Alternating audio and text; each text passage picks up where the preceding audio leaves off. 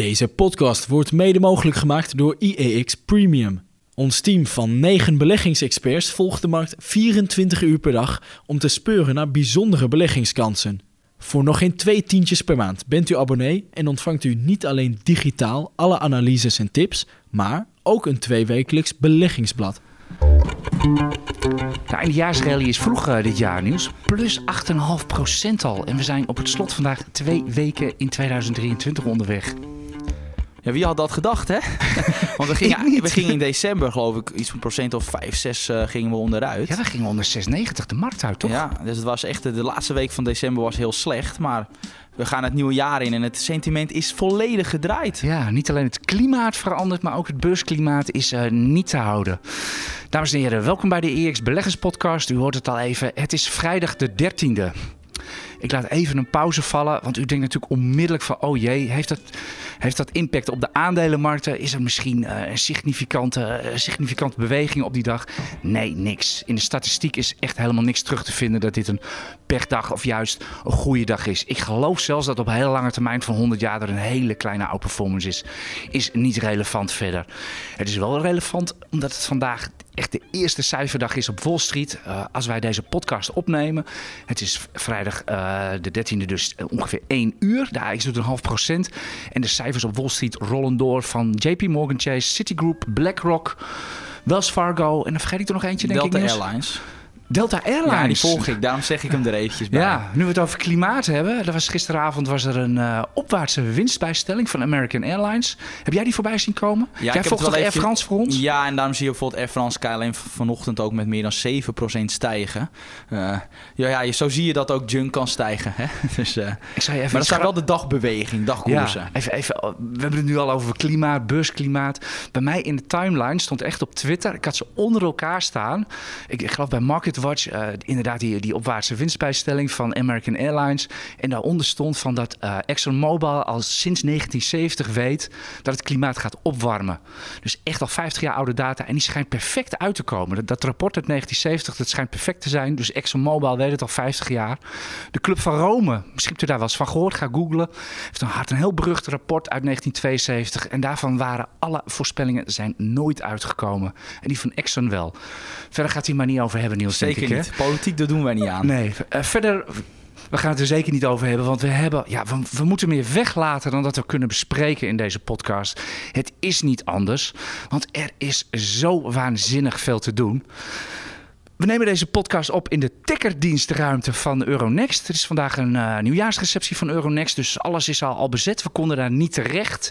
Ik had er even voor beurs nog wat over, want ik ben, eh, ik ben heel verdrietig. Ik ben niet uitgenodigd. En de beursdirecteur die sprak me daar net op aan van... eh, hey, we hebben, die legde me precies uit wie er allemaal wel zijn uitgenodigd. Er is geen pers uitgenodigd vandaag. Dus, En wij zijn een mediabedrijf, dus dan... ja, maar wij zijn, wij, zijn, wij zijn geen journalisten. Ik noem mezelf altijd belegger en Ja, geen journalist. Nou ja, ik noem maar aandelenanalist, maar ja, dat is net, juist net hoe je, het wil, hoe je het wil bekijken. Het zit er een beetje tussenin. Ja, aan de ene kant ben je ook media, maar aan de andere kant, jij zijn ook gewoon analisten. Die, Ja, eh, maar wij, wij zijn niet uit nee. op scoops of, of, of quotes van de CEO of wat dan ook. Wij Nou, willen gewoon weten waar we onze geld, nou waar ja, als er geld een CEO steken. bij ons langskomt, is het ook wel fijn als hij een paar quotejes afgeeft.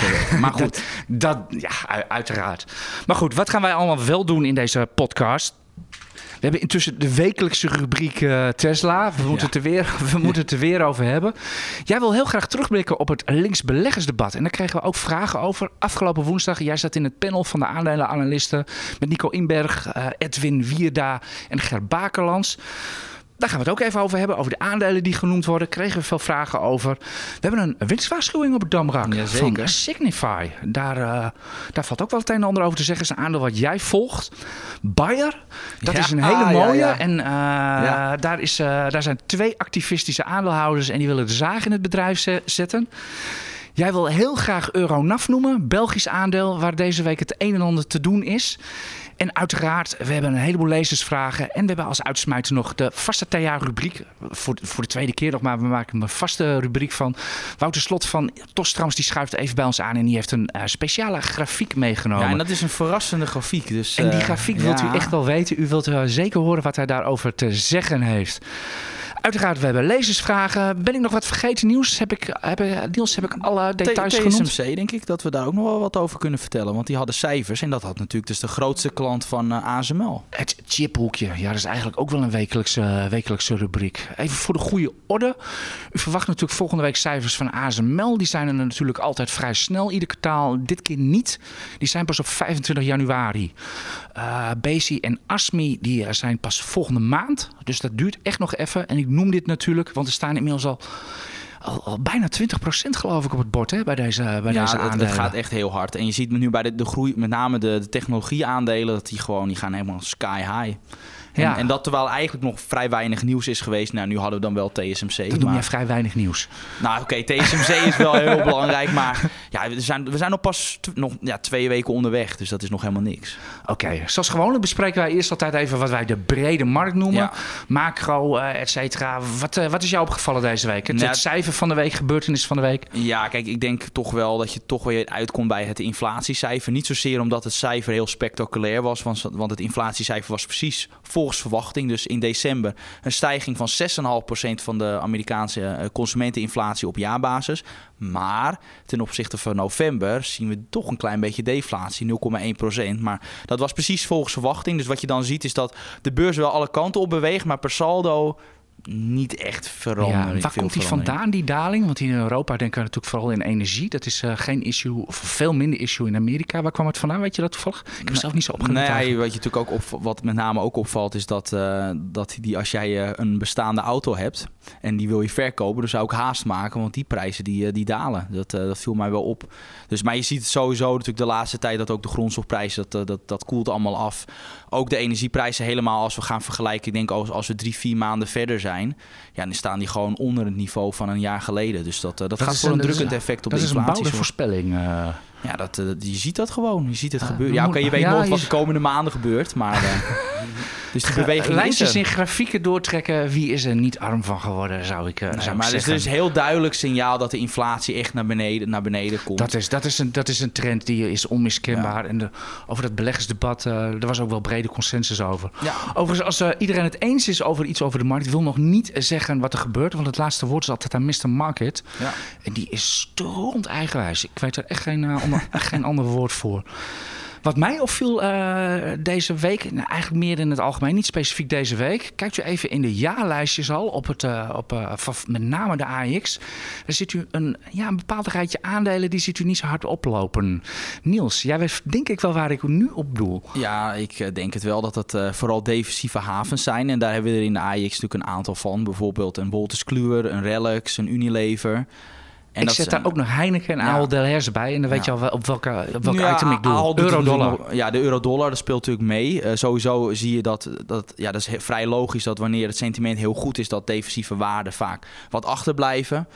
Is een normale ontwikkeling. En je ziet met name bij, zeker bij een Wolters Kluwer, weet ik, dat die veel van hun winst in de Verenigde Staten houden. Dus twee derde ongeveer. Omzet. Ja. Of, nee, maar ook van de winst. Oké. Maar zowel omzet als winst. En ja, als dan de dollar daalt en dat is niet gehatcht, ja, dan gaat ook bij hun de winstgevendheid eh, omlaag. Dus eh, in, in euro's. Dus dan is het logisch dat dat dan eh, de, de zwakste performer is in de eerste twee weken van dit jaar. Zo is het ook twee wel weken, weer. waar hebben we het eigenlijk De- over? ja, daarom. Dus, dus, dat, dat, ja, dus dat is gewoon een vrij logische ontwikkeling. Dat er een beetje sprake is van sectorrotatie. Maar dat betekent absoluut niet dat u nu een hele visie op beleggen moet gaan eh, veranderen. Het is gewoon belangrijk om in je portefeuille een goede verhouding te hebben tussen die waardebedrijven, de defensieve havens en de, en de, de groeibedrijven. Ja, en die, die euro-dollar, het bekende dollarwindje. Het ene jaar heb je mee, het andere jaar heb, heb je hem tegen. Vorig jaar hadden we hem ruimschoots mee. En dit jaar, eh, dit jaar tot nu toe, twee weken, is het, is het gewoon Ja. even wat minder. Ja. Overigens, Wall Street rekent alweer met 1,10. Zo, die ronden alweer ja. af naar boven. Die gaan er echt van uit dat die, dat die euro nog wel wat, eh, wat verder gaat aantrekken. En, en wat ik nog wel wil zeggen ook over die groeibedrijven is, en die ziet het nu allemaal oplopen. En dan is de verleiding heel groot om dan een jaar daar juist nu weer in te gaan zitten. Hè? Omdat we denken van nou, afgelopen jaar deden de defensieve havens het goed. Nu zien we ineens groeibedrijven oplopen. Ja, dat, doe dat alsjeblieft niet. Want eh, dan ga je toch weer onbewust te veel eh, risico nemen. Oké, dan nu toch nog even een beetje de hamvraag. We zien alle grote huizen die zijn voorzichtig. Morgan Stanley en BlackRock zijn zelfs berries, als ik het, als ik het zo mag noemen. Recessie is wat zij prediken. Hoe kan het dat de beurs zo hard omhoog gaan als er een recessie aankomt. En dus ook, dat heeft het verleden uitgewezen, winstdalingen. Uh, nou, omdat één, uh, we kijken wat verder vooruit. En twee, die recessie wordt waarschijnlijk toch wat minder diep dan, uh, dan gevreesd. En dat zagen we natuurlijk al in een aantal macro's, inkoopmanagers, indices die niet zo hard afkoelden dan uh, verwacht. Ik heb nog geen drie op het bord gezien bij de inkoopmanagers in die En wat natuurlijk ook meespeelt, ja, als we natuurlijk die energieprijzen zien dalen, ja, dat is voor veel bedrijven natuurlijk ook wel fijn, want dan gaan de, gaan de kostprijzen natuurlijk ook omlaag. Dus, ja, uh, ik ben, ik ben is goed voor de marges. Over energieprijzen gesproken, ik ben zelf klant bij Vattenval. Ik heb uh, niet mijn energierekening gehedged. Je wil niet weten wat ik per kuub moet betalen deze ja, maand. Ja, het is veel. Dus wij betalen nog de hoofdprijs. Zal, zal, ik, ja. zal ik je het verklappen? Nou. Ik kijk gisteren, deze maand 23 kuub verbruikt, verbruikt is het op 80 euro. Oké. Okay. En dan heb ik de kachel eigenlijk nog niet aangehad. Ja. Oh, nou, ik wel. Ja, ik ben wel van, ik vind het belangrijk om het lekker warm te hebben. nee, mijn vrouw en ik, wij zijn oldschool bikkels. Dus, uh... Heel goed, heel goed. mijn vrouw is yoga-juf, dus, die, dus die, kan, die kan alles. Ja. Die gaat gewoon in die, in die Himalaya, dus nou ergens op een berg zitten en me, me, mediteren. Dus, uh, dus die kan alles. Uh, nog één ding over de, over de brede markt. Er was gelukkig, ja, gelukkig, ik, ik, ik ben niet zo van de centrale banken, maar er was ook nog weer ECB en uh, vetnieuws deze week. Maar wel een beetje uit onverwachte hoek. Er was een symposium in Stockholm waar veel centrale bankiers bijeen waren. Jerome Powell van de Fed was er ook. Hij kreeg de vraag van hoe gaat de Federal Reserve groen beleggen, ESG, klimaatbewust beleggen stimuleren of ondernemen van, van bedrijven. Hij zegt dat gaan wij niet doen, want daar hebben wij geen wettelijk mandaat voor. Dus kunnen wij dat gewoon niet doen. Er is gewoon geen basis. In diezelfde symposium zei mevrouw Isabel Schnabel, dat is een van de boardmembers van de ECB, die zei: Wij gaan het wel doen. En wij zetten daarvoor onze obligatieportefeuille in. En u weet allemaal, uh, het mandaat van de ECB is zelfs nog kleiner dan dat van de Federal Reserve. Die zijn verantwoordelijk voor 2% inflatiedoelstelling. En zo goed mogelijke, volledig mogelijke werkgelegenheid. De ECB heeft bij, uh, in het verdrag van Maastricht, alweer 30 jaar oud, maar één mandaat. En dat is een inflatiedoelstelling van 2%. Wat, wat de bank ook beweert of zegt over groen of wat dan ook. Ze, uh, ze, interpreteren dat dan vrij ruim. Ja, ik, ik vind het ook opvallend. Dus uh, je zou eigenlijk een centrale bank zou er weg van moeten blijven. Omdat dat echt iets zou moeten zijn van, uh, van de politiek. Ja, kijk, als, als Brussel dat, uh, daar een wet van maakt ja. en het oplegt, dan, uh, dan kan het allemaal. Maar er is, er is dus nu geen, wettelijke, geen wettelijke basis voor. Dan zou het wel, in als het in het mandaat had gestaan, dan had het wel gekund. Maar dat is niet het geval. Oké. Okay. Ik denk dat we zo de brede markt wel ongeveer nou ja, gaat. Jij nog iets nou, zeggen? Nog één dingetje wat nog wel interessant is, natuurlijk de Chinese overheid. Dat die, uh, oh, ja, ja, vanochtend het nieuws. Die nemen een belang in Alibaba. En dus natuurlijk ook de verwachting dat ze dat met Tencent uh, gaan doen. En uh, nou ja, je kan heel, als heel simpele belegger heel snel, snel denken van nou op korte termijn goed nieuws, want er is een koper. Maar op lange termijn is dat natuurlijk niet wat je Zou wil. Zou ze die aandelen echt kopen? Nou, ik denk het of wel. gaan die op een zilveren blaadje van ja, Shanghai naar Beijing? Ja, ja, ik weet niet hoe. Het lijkt mij toch als je, als je een belang wil kopen, dat je gewoon moet betalen. Ja, maar in China werken dingen ja. gewoon anders dan hier. En vandaar de vraag. De, de, nou, je noemt het inderdaad, een golden share heet het. het was, dat was het nieuws van vanochtend. De Chinese overheid neemt formeel een belang, een klein belang, aandelenbelang in de beursgenoteerde en niet beursgenoteerde ondernemingen. Want ook ByteDance, bekend van TikTok, zit er, zit er ook bij. En Tencent en Alibaba, kijk, voor het laatste stonden allebei plus 1,6, plus 1,8. Hoe kan dat nou, denkt, denkt, u, dan, denkt, u dat, denkt u dan misschien? Ik, moet dat niet meer zijn of, of juist minder, hoe je er maar tegenaan kijkt? Ik, ik denk dat het een beetje een bevestiging is, een, een, formele bevestiging van wat we eigenlijk allemaal weten.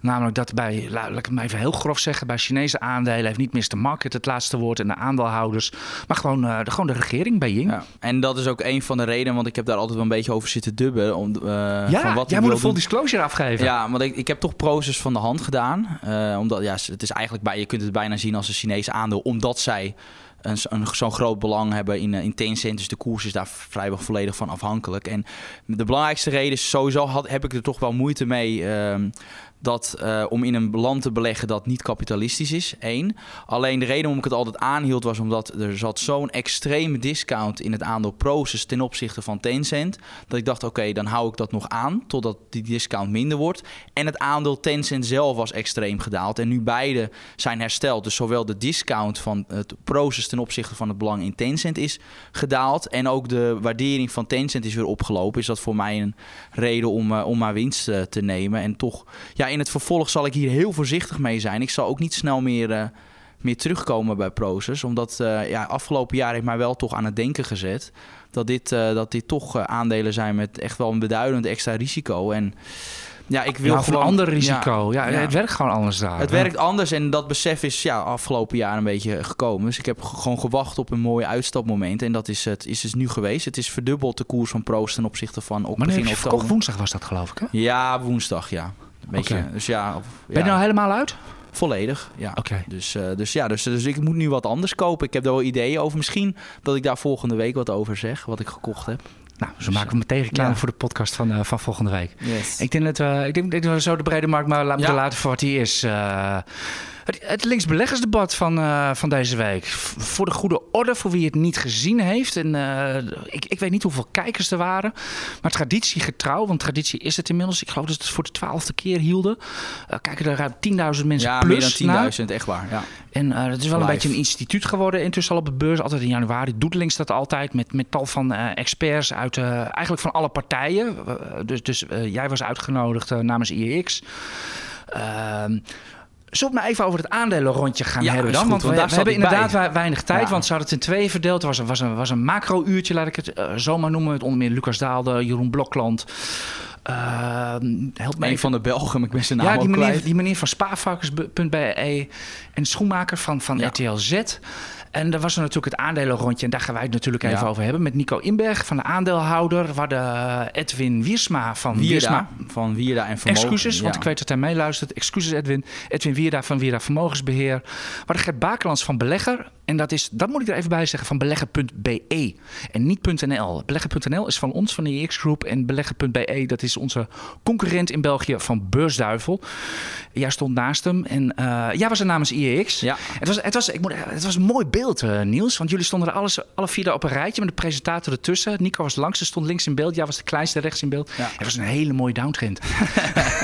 Ja, ik ben ja, ik toch wel ik toch gewoon een gemiddelde lengte heb. Dus ja, met 1,78 ben ik gewoon tevreden. Maar, eh, maar wat mij vooral opviel bij de introductie was dat de drie heren waren al eerder zaten ze in het vak dan dat ik überhaupt geboren was. Ja, was leuk dat ze jou Ja. als jongster eh, hebben uitgenodigd. Dat, dat, dat vond ik ook. Maar jij had mij gevraagd om dit, dit in te voeren, dit rubriekje. Wat, nou, wat ook wil je? omdat veel luisteraars er natuurlijk ook aan, aan vroegen. En ook omdat het eh, debat ook koersimpact bij bepaalde aandelen heeft gehad. Er is ook een nieuwsbericht van geweest. Dus ja, dan is het wel, eh, wel interessant om daar wat over te zeggen. Ja, de koersimpact was natuurlijk bij Deutsche Telekom van Nee, jou. nee, nee. nee, nee, ik- nee. Nee, ik weet natuurlijk waar je op doelt. Hè. De, de aandelen, die, je hebt dat gisteren gezien. Farming en Avantium vlogen, vlogen over het bord. Nico tipte... eh, nee, ik, ik Nico Inberg in Ik, ik woord farming. tipte niet. Het is gewoon een verboden woord. Eh, het is een rotwoord. Nico eh, had voor 2023 is Farming zijn kandidaat. Voor Edwin Wierda is dat Avantium. Voor Gert Bakelands. Ja, dat was, dat was leuk dat Nico hem daar applaus voor gunde. Want hij- dat is een Belg. En u weet het, de Belgische beurs staat vol met eh, beleggingsfondsen. En hij koos voor Hal. Het oer-Hollandse Hal. En ja, dus eh, Deutsche Telekom. Waarom had je nou niet gewoon een Nederlands aandeel, Niels? Eh, Waarom nou, ik, Deutsche nou, Telekom? ik vond dat, kijk, ik maakte mijn debuut en dan wil ik gewoon met een van de beste aandelen opkomen zetten. En ook een van de meest stabiele aandelen. Wel heel erg saai. eh, maar ja, ik wilde gewoon met een echt een sterk bedrijf komen. Waar mensen ook wat aan hebben. En ik denk ik, nou, dan trap ik gewoon af met een misschien wat saaie bedrijf. Maar ja, wel een bedrijf wat hele sterke kaststromen behaalt. En dat vind ik belangrijker dan Ja, dat, het een eh, populair dat heb je allemaal is. genoemd. Daar kijken de mensen maar voor terug. Ik moest dit even recenseren, had je me gevraagd. Jazeker. Ik ga jou recenseren. Wat mij opviel, en dat, ik vind dat eerlijk gezegd, denk ik dat dit een goede kant is aan onze podcast. Wij noemen bij aandelen altijd de kansen en de risico's. Waar veel kansen zijn, zijn altijd veel risico's. Jij noemde eigenlijk alleen de, de schulden als risico. Of, of tenminste een beetje een, eh, ja, een, eh, een, een, een vet randje aan, eh, aan Deutsche Telekom. Er zijn vast wel meer risico's te bedenken voor Deutsche Telekom, Ja, toch? kijk, je hebt natuurlijk ook natuurlijk altijd kan ook met concurrentie natuurlijk. Dat, dat zijn natuurlijk zaken, maar dat speelt Ja, dat, bij. dat bedoel ik. Ik bedoel, het is Ja. geen raketwetenschap wat ze doen. Nee, eh, het is wel zo dat ze bij T-Mobile USA dat groeit echt heel hard en daar zijn ze wel echt goed. Ja, daar zijn ze gewoon goed bezig. Alleen, ja, je weet natuurlijk, kijk, ik bedoel, je met, met alle aandelen er zitten sowieso risico's bij. Alleen, ja, je hebt een korte pitch, dus ja, dan wil je gewoon meestal is het gebruikelijk bij een pitch om dan één het belangrijkste risico te noemen. Oké. En dat is dan de schuldpositie bij Oké, Deutsche nou, eh, de- dat kreeg je, die kreeg je ook wel om je oren. Want daar eh, die begonnen de heren allemaal over. Eh, Gaat u zelf maar kijken of Niels zich daar, uh, daar uitgered heeft. Ja, ik wil nog wel zeggen wat ik daarop gezegd heb. Kijk, ja, nee, ja, je zegt gewoon dat er eigenlijk voldoende cashflow is. Ook, en dat, het, en en dat de rente, dat, ze- dat, ze- dat de rentes uh, Ja, dat, laag... Als een bedrijf een, een groot, hoge schuldgraad is, heeft, dan moet je, zijn er twee dingen waar je naar moet kijken. Eén, hoe lang staat, staan die schulden vast qua rente? En twee, heeft het bedrijf sterke kaststroom? En als het al, antwoord al, allebei ja is, dat het goed in orde is, dan is die schuldpositie minder een probleem. Dus Oké, wat mij heel erg opviel was dat jij uh, Gebakans, die tipte dus al, nee, zeg ik het weer, had dus hal. En jij, jij, jij kleurde rood. Jij zei nee. nee, Hoe nou, kan, je hebt, uh, je hebt nou, al toch ook een... ja, maar Ik kon niet, ik, ik kon niet op de neutraal knop drukken. Anders had ik neutraal ingedrukt. Waarom niet Alleen- groen? Nou, ik drukte rood en dat is puur omdat ik aantrekkelijkere alternatieven zie. Ik volg al die holdings en ik vind dat is heel grappig. Een Belg die tipt een Nederlandse holding en ik zie juist kansen bij de Belgische holdings.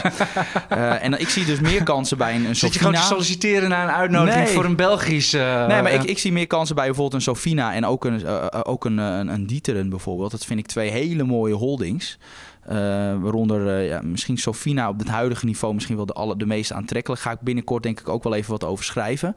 Eh, dus dus ik, ja, dan dacht ik van nou oké, ik ga dan even tegen draad zijn. Want ik wist bij Hal dat iedereen toch groen drukt. Dan druk ik maar rood.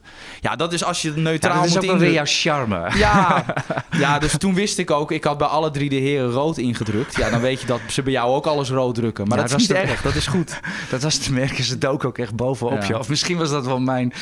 Kijk, ik, ik ben natuurlijk jouw collega, dus ik ben, ik ben natuurlijk voor jou. Dat, dat, zo gaat dat gewoon. Maar ze doken inderdaad wel bovenop je.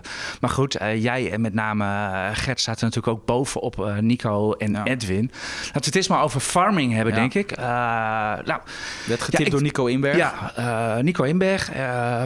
ja, hij heeft helemaal gelijk. Het scenario voor, eh, voor farming, dat het is zeer veelbelovend. Als zij inderdaad goedkeuring van de FDA gaan krijgen... en dat moet eh, begin dit jaar gebeuren bij mijn weten... ja, dan hebben ze er gewoon weer nieuwe business bij. Dat, dat klopt. Maar waar ik een beetje mee zit, is... Nico noemde een percentage van 90%. Het is 90% zeker dat, dat die toestemming komt. Voor, veel, voor, voor dat uh, Lenioli-sip. Inderdaad, dat dat Jij kan weet niet, de naam. Gelukkig, dat, me. dat Ik die vergeet kan- die naam steeds. ik zag aan jou dat je die naam niet meer wist. dus ik denk, ik breek in. Nee, maar uh, dus, dus, dus dat medicijn, hij zegt 90% kans dat dat wordt goedgekeurd. Dat, dat betwijfel ik. En Nou, dat is niet zozeer ik. dat ik het betwijfel, als, Ja. wel, als wel. Ik kijk gewoon naar de markt. Dan denk ik van, uh, Nico sprak zelfs van een koersdoel van 4, 5 euro. Dus wat staat er nu? 1,20 of iets dergelijks? Ja, dan moet de koers daar al naartoe zijn gelopen. Want het is een vrijwel een zekerheid. Ja, dan gaat iedereen erin. Als iets vrijwel zeker is, wie wil er niet bij zijn? Dus dan zou wat mij betreft dat, dat aandeel nog met een discount van zeker 10, maar misschien 20 procent onder die koers moeten staan. Zeker gezien het huidige beurssentiment waar, waar veel risicobereidheid is. Maar dat is niet zo. Dus maar sowieso, je kan niet zeggen dat een, een 90% kans dat een medicijn wordt goedgekeurd. Want dat is niet zo. Dat kunnen wij helemaal niet weten. En, en, en in de praktijk is die kans echt ligt significant lager. Uh, wij zitten eerder, uh, zit je eerder in de buurt van 50-50 of daaronder ja, dan dat, dat, zei, aan dat, zei, 90%. dat zei Gert Bakelands ook. Die zei van, ja, het Ja. is uiteindelijk gewoon een spelletje eh, ja of nee. Dus het is toch een beetje gokken. Maar ik, ik zie het eerlijk gezegd, die 90% en dat die tip als farm meer als een marketing stunt. Maar goed, dat is een persoonlijke opvatting. Ja. Maar goed, Want als je goed zit, ben je de man. Maar ja, dit is gewoon echt... Ik zou daar zo voorzichtig mee zijn. En weet je, mijn standpunt is... Met dit soort aandelen, als je het doet heel klein... maar weet gewoon dat dit eigenlijk een gok is. Dit is het gewoon. Ja, daar, daar ben ik mee eens. En dat, Als ja, analist kan je daar niets van zeggen Ja, dat is eigenlijk ook een beetje het verschil tussen beleggen, handelen, speculeren. Nou, gokken noem je, noem je al even. Ja, hoe kijken wij echt, zeg maar, eh, beleggers hier tegenaan? Op dit moment is er onzekerheid, dus kun je er even niks mee, doe je er niks mee. We wachten eerst gewoon rustig die beslissing van de FDA af. En gaan gewoon opnieuw ons huiswerk maken. En dan gaan we gewoon kijken of het aandeel wat voor ons is. Ja, daarmee lopen we de koersexplosie, die er dan ongetwijfeld is, die lopen we mis. Ja, maar ook De daling, die loop je ook mis als het misgaat, hè? Ja, want dat is natuurlijk het hele eieren eten. Beleggen begint bij risico en niet bij rendement. En het is gewoon je, je eigen risicobereidheid. Ik denk dat ik ook namens jou spreek. Wij zijn, wij, zijn redelijk risicoavers. Wij, eh, wij, wij willen dat soort grappen niet. En dus ja, dat is, gewoon, dat is gewoon ingecalculeerd. Wij worden niet snel rijk, maar we zullen ook niet snel arm worden. En dat is, dat is maar net hoe je in de Maar dat is wedstrijd ook net zit. wat je beleggingsdoel is. Kijk, mijn beleggingsdoel is op lange termijn een, een mooi rendement eh, behalen. Dus eigenlijk, ik zeg altijd gemiddeld plus een, een paar procent erbij per jaar. Dat zou echt ideaal zijn. Eh, maar ja, dus dat, dus het doel is gewoon lange termijn rendement. En ja, met dit soort aandelen kan je ook alles kwijtraken. Dus, Dus- eh, ja, dus wat dat betreft is het, is, het, eh, is het aan iedereen. Ik zit zelf ook zo in de wedstrijd. Ik beleg gewoon voor het lange termijn rendement voor mijn pensioenportfolio van 7, 8 procent eh, bruto per jaar. Dat is ook waar de pensioenfondsen voor beleggen. Ja, dan passen dit soort dingen niet in. Maar als u gewoon, ja, u denkt van, als u dit wel wat, wat lijkt, moet u dat natuurlijk moet u dus zeker doen. En ja, wat, wat gebeurde er nou gisteren in die koers? Ja, dat is, dat is het. Ja, we noemen dat op de beurs al een beetje de Harry Mens aandelen. Dat zijn kleine, vaak illiquide aandelen die als ze genoemd worden in publieksprogramma's, ja, de koers gaat altijd de volgende dag lopen. En wat gebeurt er dan meestal? Ik heb daar gisteren een blog over gemaakt. Je kon het perfect zien bij, bij Farming en Avantium wat er gebeurde. De koers opent wat hoger. Die begint te lopen. De handelaren, de, de daghandel, die heeft er natuurlijk al, weet natuurlijk al lang dat die aandelen genoemd zijn in die programma's. Dus die zitten er bovenop. Die zien dat die koers begint te lopen. Die gaan mee. En net zolang zoals het momentum loopt, eh, blijven ze erin. Op het moment dat het momentum afneemt, zo meestal rond het middaguur, dan gaan ze weer langzaam afbouwen. En je zag dat het, eh, dat het uiteindelijk toch Dat, za- dat zag je het zo sloot wel procenten Ja. hoger, maar er was vanaf de Ja. dagwinst was er toch wel het een en ander Ja, ingele- maar en ingeleverd. dat, dat zag je dus zowel bij Farming als Avantium. Ja, Kijk, en ook wij hetzelfde. hebben natuurlijk ook wel eens koersen hoog gezet met BNS, met BNS Groep, met CM.com. Alleen, het verschil is wel, dan hebben we geen positie. En dat vind ik wel een belangrijk onderscheid om te maken. Want ik vind het ook niet erg om een klein aandeel te pluggen. Alleen vind ik het wel belangrijk dat je daar dan ook geen belang bij hebt. Eh, omdat je anders profiteer je er op korte termijn zelf aan mee. Maar dat is een persoonlijke keuze. Dus Oké. ik denk dat het mooi is afgerond. Zo, Ja, al al volgens mij zijn we wel... ja, om te- moeten we verder nog, nog iets over Avantium zeggen? Nee, dat hoeft niet. Maar om het een beetje samen te vatten. Ja, het was ja, wel de, gewoon... de heren hebben gewoon echt de, de fantasie wel Ja. genoemd. En ja, het risico is gewoon, dat kun je eigenlijk met één zin afdoen. Als het allebei niet doorgaat, als de FDA nee zegt... of dat Avantium eh, het allemaal niet voor elkaar krijgt... dan is het gewoon naar sloes. Ja, maar goed, we zijn natuurlijk wel heel blij ook dat met, als het gaat om het event was gewoon echt goed georganiseerd. En we zijn ook blij dat we waren uitgenodigd. Dus eh, hopelijk weer volgende keer dat we er weer bij Volgende keer, dinsdag al. Ja, dinsdag zeker. Want dan geef ik een masterclass eh, dinsdagavond. En dat gaat dan over onder andere hoe ik nou kijk naar hoe ik nou kom tot... eh, Kunnen mensen daar gewoon naar kijken? Net zoals eh, afgelopen ja, dus ga, ik, ga ik het echt hebben ook onder andere over de fundamentele analyse. Oké, ga je al een tip, even een tipje van de sluier welke aandelen je gaat noemen?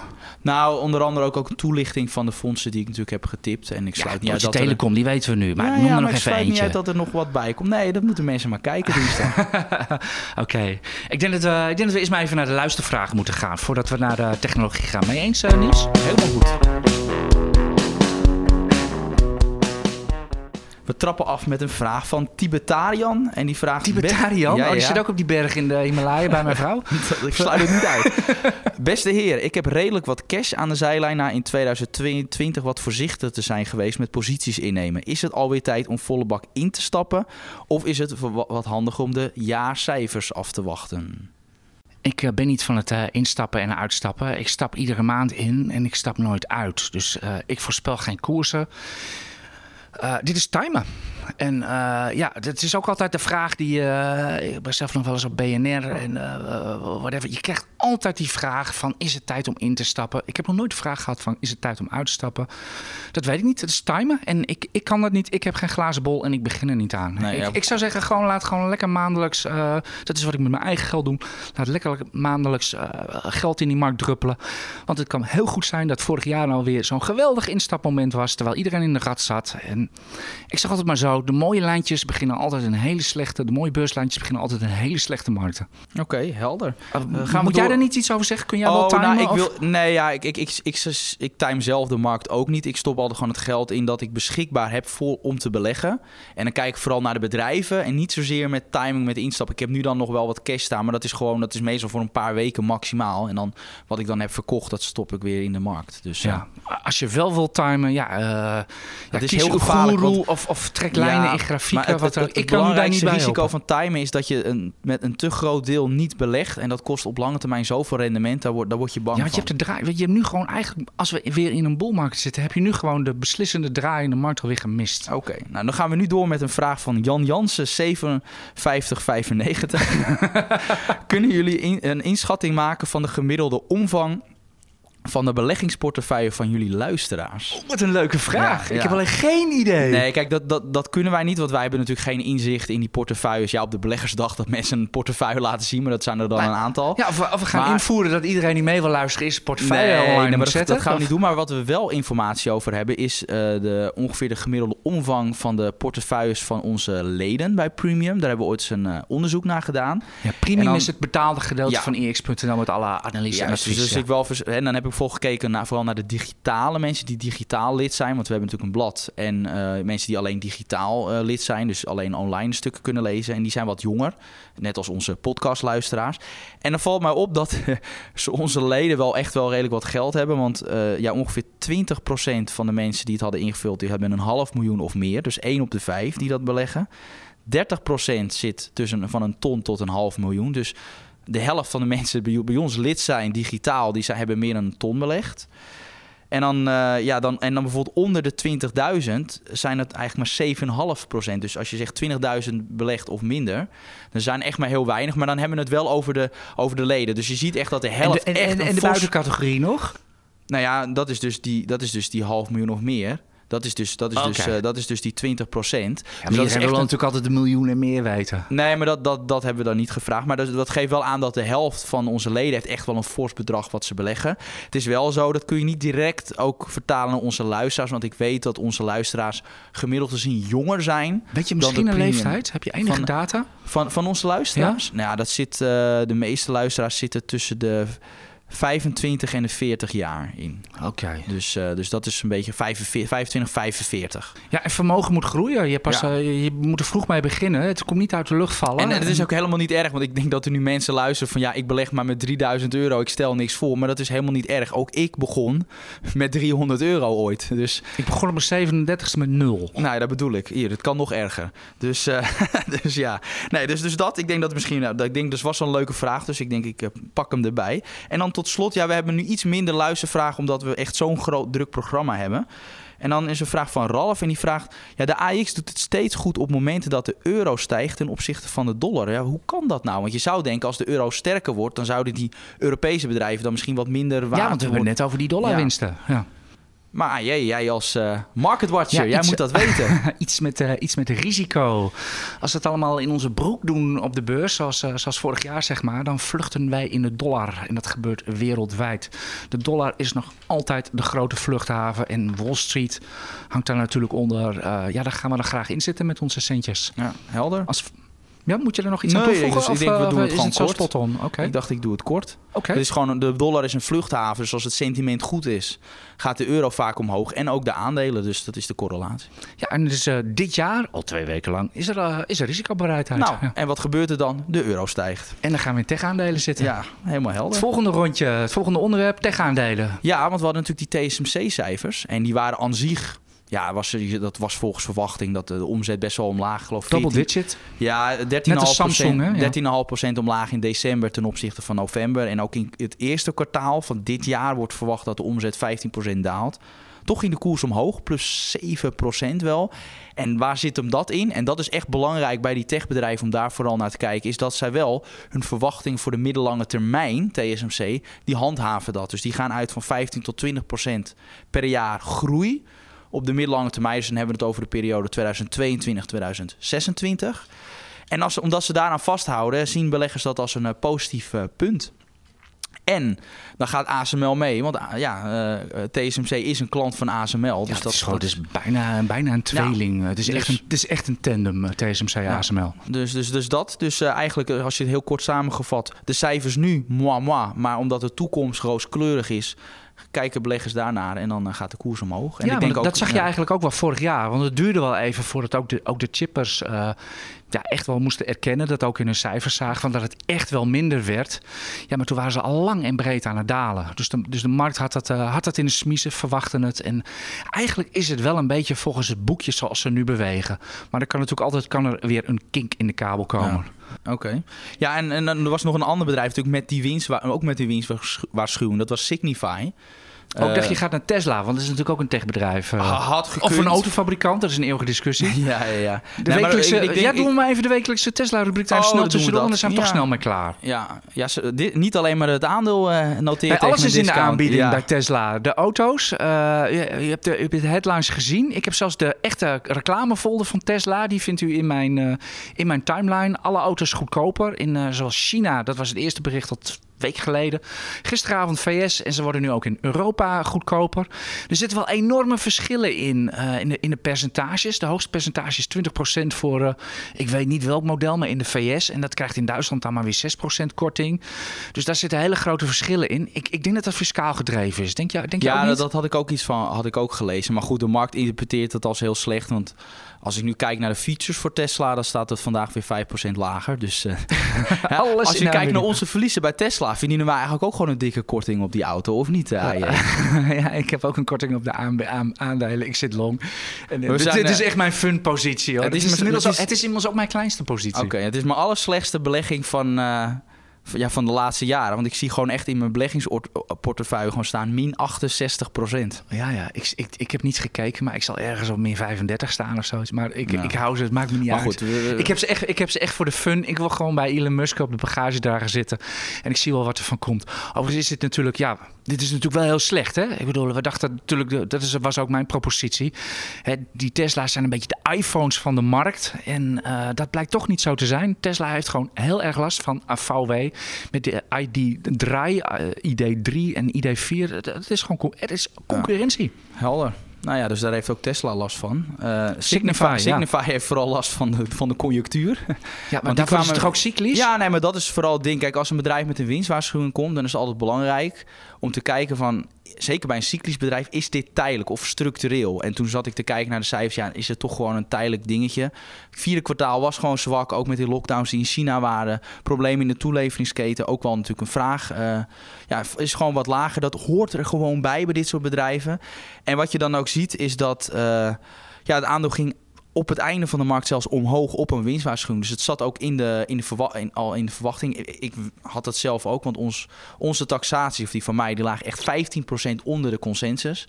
Dus ja, dan hoef je je eigen advies ook niet aan te passen, omdat je daar dan eigenlijk al op hebt voorgesorteerd. En ja, eh, de middellange termijn tot lange termijn ben ik wel enthousiast. Dus, eh, dus ja, weinig inderdaad spectaculairs daarin. Dus de ene, dan wil ik mee zeggen, de ene winstwaarschuwing is de andere niet. Nee. In het verlengde hiervan was het natuurlijk ook goed raak bij eh, Randstad. Dat heeft zelf niks van zich laten horen deze week. Maar er waren wel van Britse peers. Twee dagen op rij waren er winstwaarschuwingen.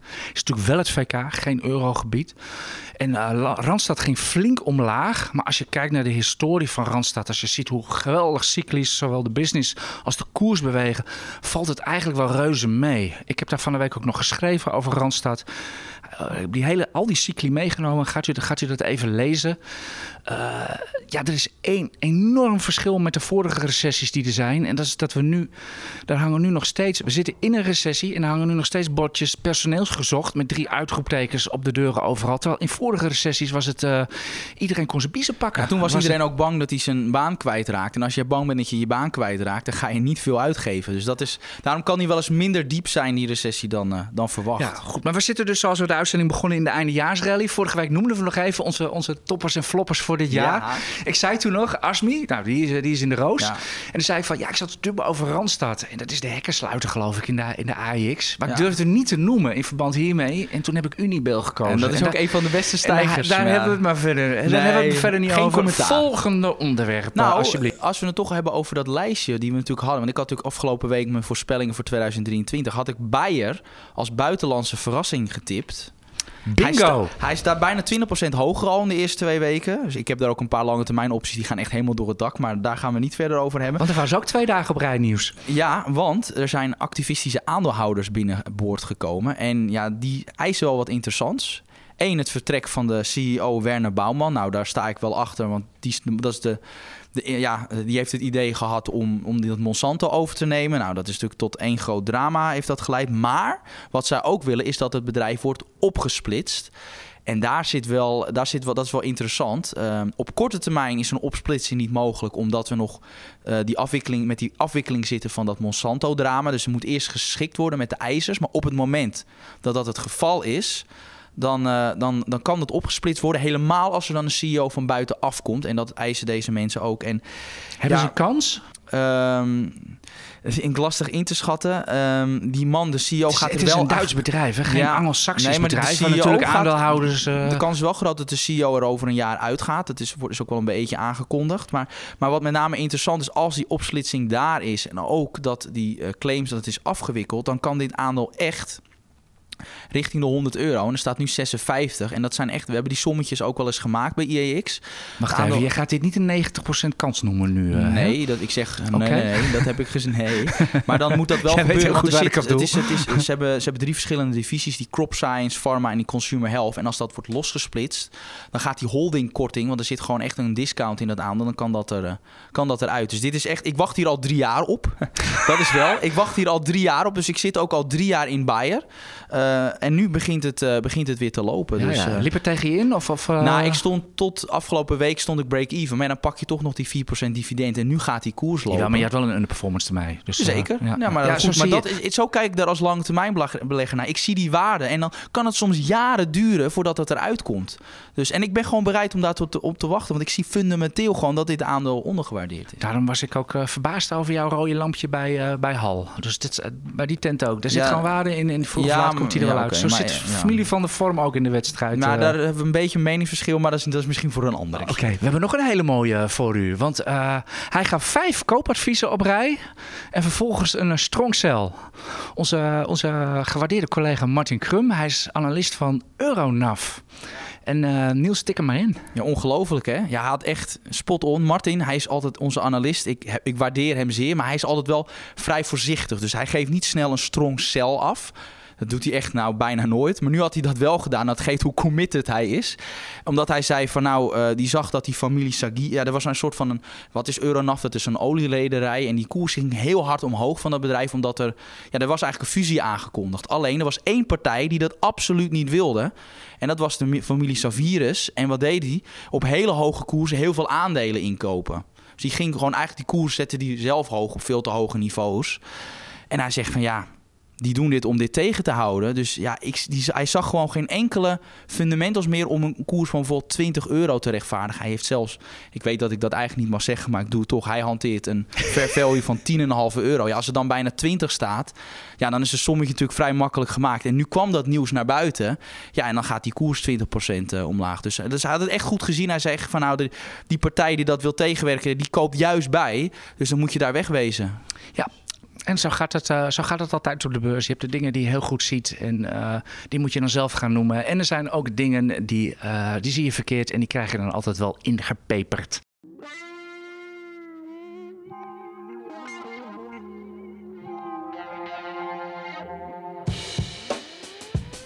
En dan nu.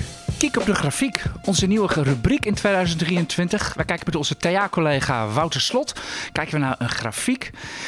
En ja, we hebben daar de afgelopen weken veel kritiek op gehad. Uh, om dat te pareren, of u nou wel of niet fan van bent, ja, u hebt ermee te maken. Ik noemde al even Farming en Avantium. In de, ja, die handelaren die zitten op grafieken te treden. En wie koopt er ooit een aandeel zonder naar de grafiek te kijken? In ieder geval, de principiële discussie gaan wij niet aan. En zeker, zeker niet nu. Wouter, jij hebt een grafiek en hopelijk nieuws waar we volgens mij al bijna, of in ieder geval al ruim twee jaar op zitten te wachten. Tromgeroffel, val met de deur in huis. Ja, dank je, AJ. Uh, ik heb inderdaad een, een, hele mooie grafiek meegenomen. Een aandeel dat uh, ja, de afgelopen twee jaar ongeveer 90% van haar beurswaarde kwijt was geraakt. en inmiddels alweer wat hersteld is. Het gaat om Just Eat Takeaway. Uh, Wat zeg je dat mooi? Ja, maar jij ziet, daar, jij ziet daar een bepaalde uitbraak, geloof ik. Ja, klopt. klopt, klopt. Het aandeel is uh, eigenlijk vanaf het dieptepunt van oktober is het al 100% hersteld. Uh, dus dat is al een flink herstel wat het aandeel heeft laten zien. Maar ik heb wel het idee dat er nog wat meer in het vat zit. Het aandeel uh, het staat nu op een belangrijk kruispunt. Rond de 24,20 uit mijn hoofd uh, ligt een, uh, een hele belangrijke weerstand. Als die doorbroken wordt op weekbasis, dan uh, komt er echt wel wat ruimte vrij om, om nog verder op te lopen. Ik denk dat het volgende koersdoel zo rond de 36 euro komt te liggen. Daar ligt de volgende top.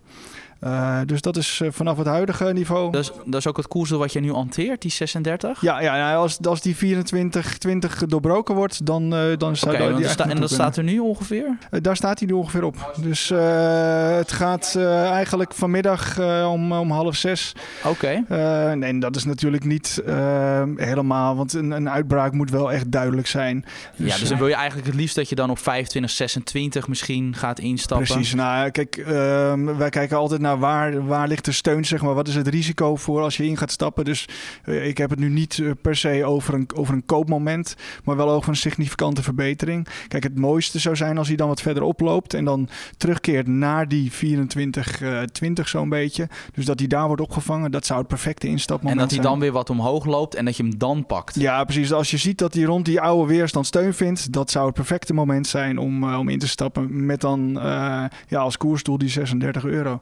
En vanaf die 24, ja, reken maar uit, dat is uh, toch 50% weer opwaarts potentieel. Ik denk dat heel veel beleggers van luisteraars blij worden, want ik weet dat het het populairste aandeel is onder onze luisteraars. Dus we, zien weer, we zijn weer optimistisch over Just Eat Takeaway, tenminste ja, technisch. Ja, mag, mag ik nog één vraag stellen om misschien wel een beetje advocaat van de duivel te zijn, kritiek voor te zijn? Ja, je komt er nu nog mee aan, het aandeel is al verdubbeld, Wouter. Ja, maar het heeft ook weer op 100 gestaan. Maar heeft, dat, heeft dat te maken met, het is, een, het is een downtrend geweest van, twee jaar. Ik heb natuurlijk ook wel TA-cursussen gehad. Als er zo'n hele lange downtrend is, dan wil je ook een hele duidelijke uitbraak zien. Is dit het verhaal? Nou, klopt. Kijk, uh, voor ons wordt een aandeel eigenlijk pas of voor de langere termijn interessant. Op het moment dat hij weer boven zijn 200 daags gemiddelde draait uh, en, daar, en daarboven bodemt. En daar zitten we nu eigenlijk, uh, dat, dat moment komt nu aan. Dus dat lange termijn bodemproces, dat neemt gewoon tijd in beslag. In de tussentijd hebben wij met Just Eat voor speculatieve posities uh, best wel wat mooie rendementen gemaakt.